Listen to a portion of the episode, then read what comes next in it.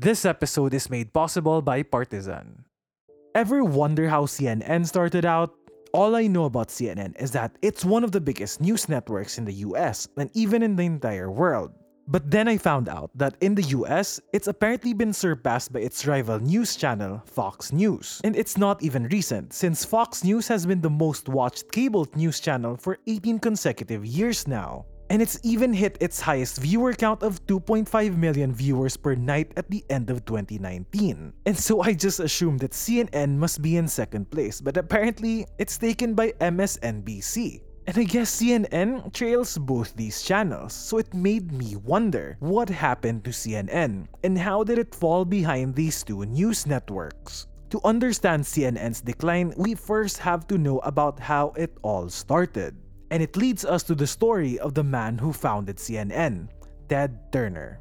In 1962, Ted Turner's father was in the billboard advertising business. It was doing well, too well, in fact, that Turner's father made a bit of a gamble in buying out a competitor. But unfortunately, the buyout placed the company's finances in a dire state, pushing the business to the brink of bankruptcy. Apparently, Turner's father had bipolar disorder and he struggled during this period.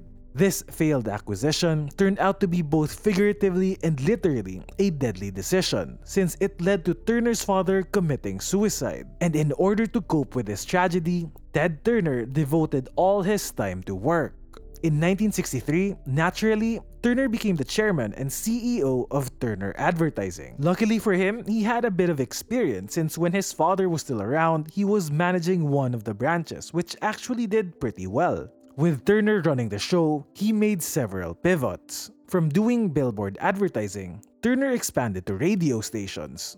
The company started acquiring several radio stations, which eventually led to the company being renamed under Turner Communications. At this point, the company was already considered as the biggest advertising company in the Southeast US region. And in 1970, Turner acquired a TV station in Atlanta that wasn't doing too well. He funded this by selling the radio stations.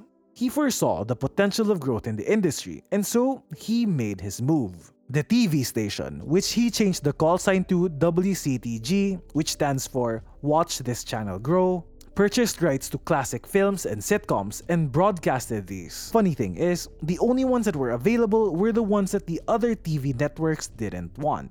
His TV station was a tiny player in the industry, and to get ahead, he needed to do something drastic. And being the maverick that he is, Turner gambled the future of the company on a pricey investment a satellite transmission. This was incredibly risky, but this decisively launched WTCG into the big leagues, turning his local TV station into a superstation. The superstation became the first independent cable network to use a satellite. And with this, WCTG was able to reach all 50 states with viewers of up to 700,000 households. And within 10 years, this would balloon to over 7 million households, and WCTG is renamed as WTBS. And if that sounds familiar, that's because WTBS is the present day TBS.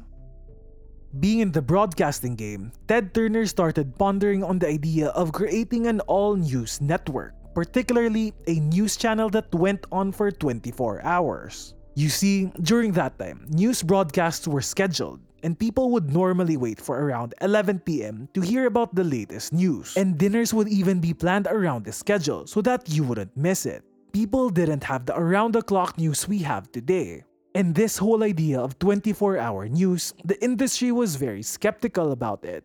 Turner was advised not to take this direction, saying that it would definitely flop and that there was no need for 24 hour news, and that it couldn't be done. He was advised that it would require a staff of at least 300, an initial investment of around $20 million, and several million dollars per month to operate. So Turner, being the maverick that he is, sold one of his stations to fund this and pushed through with it. It took them four years to develop it, but finally, on June 1st, 1980, CNN signed on the air for the first time with a telecast anchored by the husband and wife duo of Dave Walker and Lois Hart.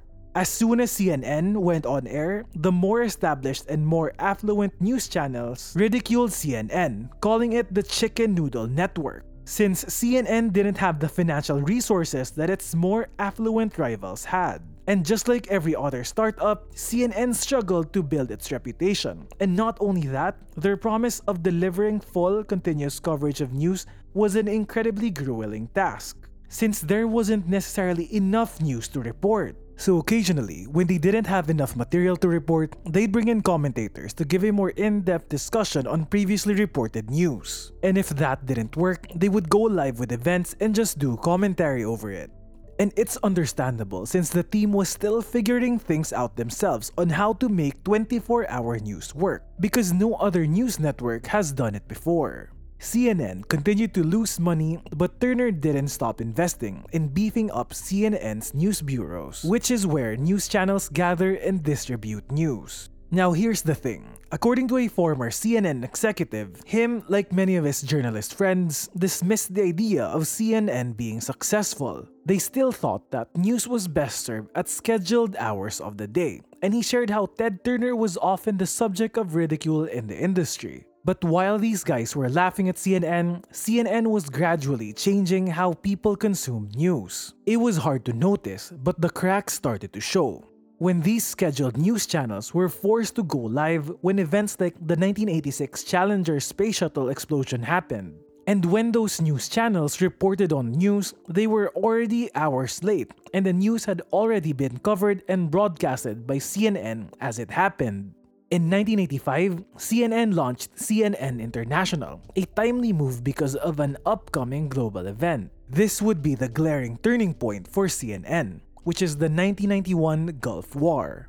CNN's coverage of the war blew everyone out of the water. This marked the beginning of live broadcasts from the front lines of battle, and the bravery of CNN's teams on the field was a clear indication of the network's superiority. The network's audience grew significantly, and America started to embrace the concept of 24 hour news. And people started to want to know about live events as they happened which is what CNN delivered and what the others couldn't. Americans simply couldn't turn the news channel off. For many viewers, they'd stick with their evening news, but as soon as these segments signed off, they'd switch to CNN. By 1989, CNN International was broadcasting to the UK, Africa, Asia, and the Middle East. And CNN would become one of the biggest news networks in the entire world. So how did it get to where it is today? Today, CNN is only third in terms of viewership in the US, which is topped by Fox News and MSNBC in second. You see, CNN used to have no political bias. Its aim was to make news the star of the show. The more accurate the report, the better. And it does make sense why people would prefer this type of reporting. But now comes along Fox News. Fox News was launched in 1996, 16 years after CNN. And Fox News is the brainchild of billionaire Rupert Murdoch, who has been at odds with CNN's founder Ted Turner for several years prior. And Murdoch wanted to discredit CNN. And so Fox News was born, and it had a different approach. Fox News' strength is in opinion journalism. All news channels get the same stories to report, what differentiates Fox is how they tell these stories. It had more of a talk show approach to reporting news, and if you watch Fox News, it's honestly very entertaining. And this has become a problem for CNN. Right wing Fox News and left wing MSNBC, both these networks are polarizing. They had hosts that didn't necessarily talk about the latest news, but about topics that they were passionate about, topics that more often than not triggered audiences. And so gradually, CNN started to feel vanilla and boring. And because of this, Fox News has been the highest rated news channel in America since 2002. And they've been on top for 18 consecutive years now in 2020. In recent years, CNN has tried to make adjustments to their strategy. To make the channel more entertaining, CNN started introducing a series of non-fiction shows, one of which was hosted by the late celebrity chef Anthony Bourdain. CNN has also started to bring in guests that oppose their views in order to have more entertaining debates on air, as Fox News regularly does. But sometimes it feels a bit forced. In 2012, CNN reported its worst ratings in a decade. You see, 24 hour news was easy to copy, and that's what the other channels have done. But CNN couldn't quite crack the code that's fueling Fox News' rise. Today, CNN is still in a good position financially, being backed by the resources and reach of AT&T. It used to be under Turner Broadcasting, but then Turner merged with Time Warner in 1986. And then in 2000, AOL acquired Time Warner for $165 billion, which proved to be disastrous since it was completed just right before the dot-com bubble, which burst in 2001. Time Warner was eventually acquired by AT&T in 2016 for $108 billion. And so that's where CNN is under as of the making of this video. Despite the decline, CNN is still one of the biggest news networks in the world, with a global reach of 388 million households worldwide. And CNN's website is the number one news website with 203 million unique visitors every month in 2020. They are trailed by BBC with 185 million and the New York Times with 153 million. So yeah, you get the picture. Even though CNN hasn't been the most dominant version of itself lately, the brand is still very strong. And the network remains as one of the most influential. It's like seeing a weak Superman. I mean, it's still pretty powerful. Hopefully, CNN takes back the top spot, but I guess we'll have to wait and see. And so that's about it guys. Now you know about the brand origin story of CNN. If you prefer the video version of this episode, you can watch it on our YouTube channel and on our Facebook page. And if you enjoy this show, it would mean a lot if you can tell your friends about Brand Origins. We're also on Twitter, so you can say hi to us there as well. My name is Chris. I'll catch you again next time for another episode of Brand Origins.